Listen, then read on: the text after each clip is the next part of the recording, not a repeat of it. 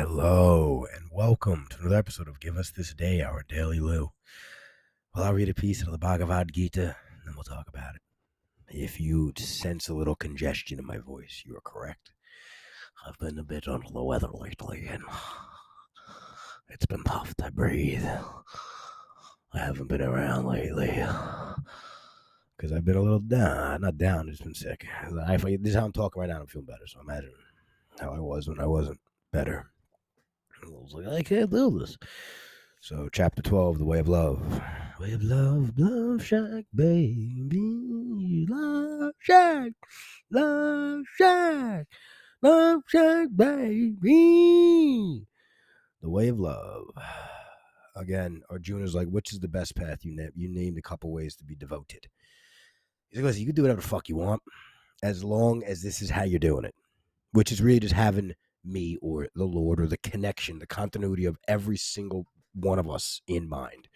Which means if I'm thinking of another in the sense that they are the same as me, unless I hate myself, I'm going to do things in line with our own benefit together, mutually. Not me, fuck you. That's just how it works.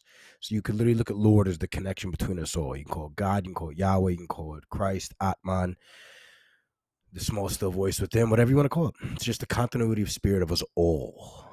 So Arjuna's like, what's the best? And lately Krishna's just been dropping dimes on how to do it all, baby. And here's another shloka for you. So here we go. Here's Krishna. That devotee who looks up, oh, see, I'm sick, so I can't even read. That devotee who looks upon friend and foe with equal regard, who is not buoyed up by praise nor cast down by blame, alike in heat and cold, pleasure and pain, free from selfish attachments, the same in honor and dishonor, quiet, ever full, in harmony everywhere, firm in faith, such a one is dear to me. Yes, I'll repeat it. Give me a second. All right. That devotee who looks upon friend and foe with equal regard, who is not buoy- buoyed up by praise nor cast down by blame, alike in heat and cold, pleasure and pain, free from selfish attachments, the same in honor and dishonor, quiet, ever full and ever full, in harmony everywhere, firm in faith, such a one is dear to me. Well, I mean, a being who is such everything that was just mentioned, you know, a being that looks upon friend and foe with equal regard. Because a friend today could be a foe tomorrow. Those are such. What we do with friendship, it seems like we um we label it things, whether it's the group you grew up around or people you just talk to. It's the exact same thing as enemy, a friend and a foe. It's the exact same thing because we all call each other friends and stuff, but the true continuity between what we would do to each other if things got down to it is the exact same connection of a friend and an enemy. I don't know, maybe that's a little blunt for people, but it's exact same. It's the exact same plane.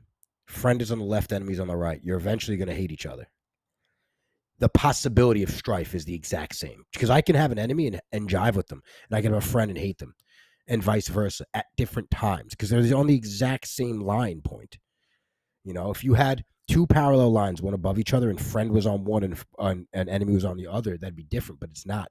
They're on the exact same line, just different waves manifesting each. So, like a high point wave, let's say if you're on a line of straight zero, three is a friend, negative three is an enemy. Eventually, you're going to get to either, but they're from the same source. So, friend or foe doesn't matter. It's on the same source. Neti neti.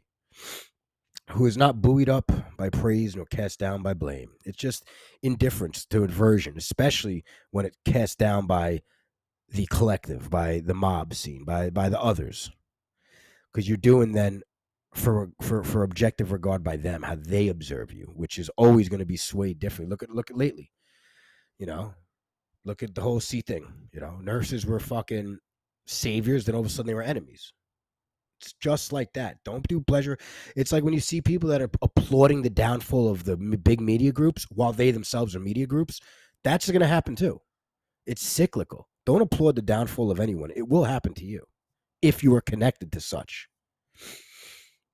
Alike in heat and cold, pleasure and pain, free from selfish attachments. Well, selfish attachments are everything we've been talking on. Because once you have the regard of aversion and attachment, aversion and uh, you know, love and aggression, love and hate, opposition, you're utilizing the selfish attachment. What is me and mine? When it's only one me, mine, our, art, thou. It's all of ours together.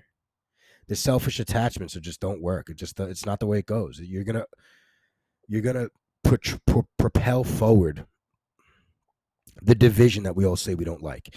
But I'm talking in certain senses right now. It gets deep. There's levels. You know what I mean? Like not everyone's gonna go through life in such a way to, to like for instance, I'm trying to find my thoughts here, but you could have someone who's such a high being that they can't even eat food that was constructed by someone who was angry, even if that's someone who made the food who didn't even know they were angry. That's how deep this shit goes. So when I say something like it's just the way it is, if you want to sit here and talk about peace and love and unity, you have to relinquish selfish attachment and desire. Because just by having selfish attachment and desire, you're causing someone else's division, strife, and and and, and division and strife. That's what you're doing. Because to them, you you you might be doing horrible. When to you, you're doing good. That's just the way it is. It's how it is. So then you have to find out and work how do we get rid of selfish attachment. That's where the work is. The same in honor and dishonor. Quiet, ever full, in harmony everywhere, firm in faith, such a one is dear to me. You know, the same in honor and dishonor, because that goes back to who's giving honor and who's giving dishonor. What is it to be honorable or dishonorable? Who is applying such praise or blame?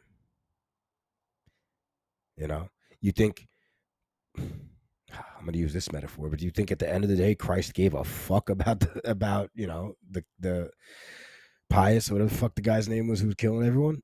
no, that's the point. Even better one, Ramayana, right? And when Rama um, came across the Ravana, the evil god, he gave him a note that was basically like, "Yo, I know I'm evil, but I'm you as well. I'm just doing the dance because you are the god, and we're just the creation of it all." That's that understanding. Like even Hitler was just could have been a fucking perfectly manifested being that was here strictly to be utilized as an instrument of evil. Everything past that's a selfish attachment of how we think things should be and how we feel about it. And that's all it is, man. That's all it is. The connections we do. So doesn't mean it's not it doesn't mean anything to you or anyone else. Just what it is, man. Quiet, ever full, in harmony everywhere. We're talking about the Tao now the way of things. This is now. When we talk about the Tao Te Ching, when we get out of our way, because the Lou personality has to get out of the way of the ness of that is Lou. Okay.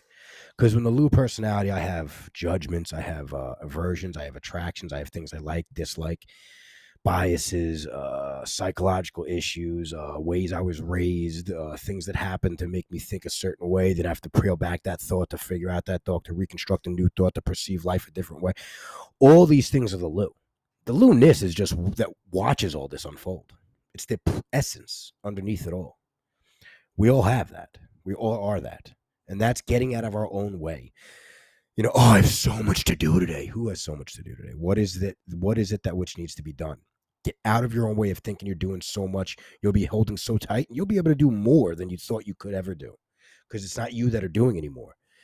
You're just acting as something out. It's not me, hard strife. My every single conscious thought is about me doing this right now. My God. And you blow up because you have that and you have 20 other things to do rather than just doing without the attachment of what it is to be done.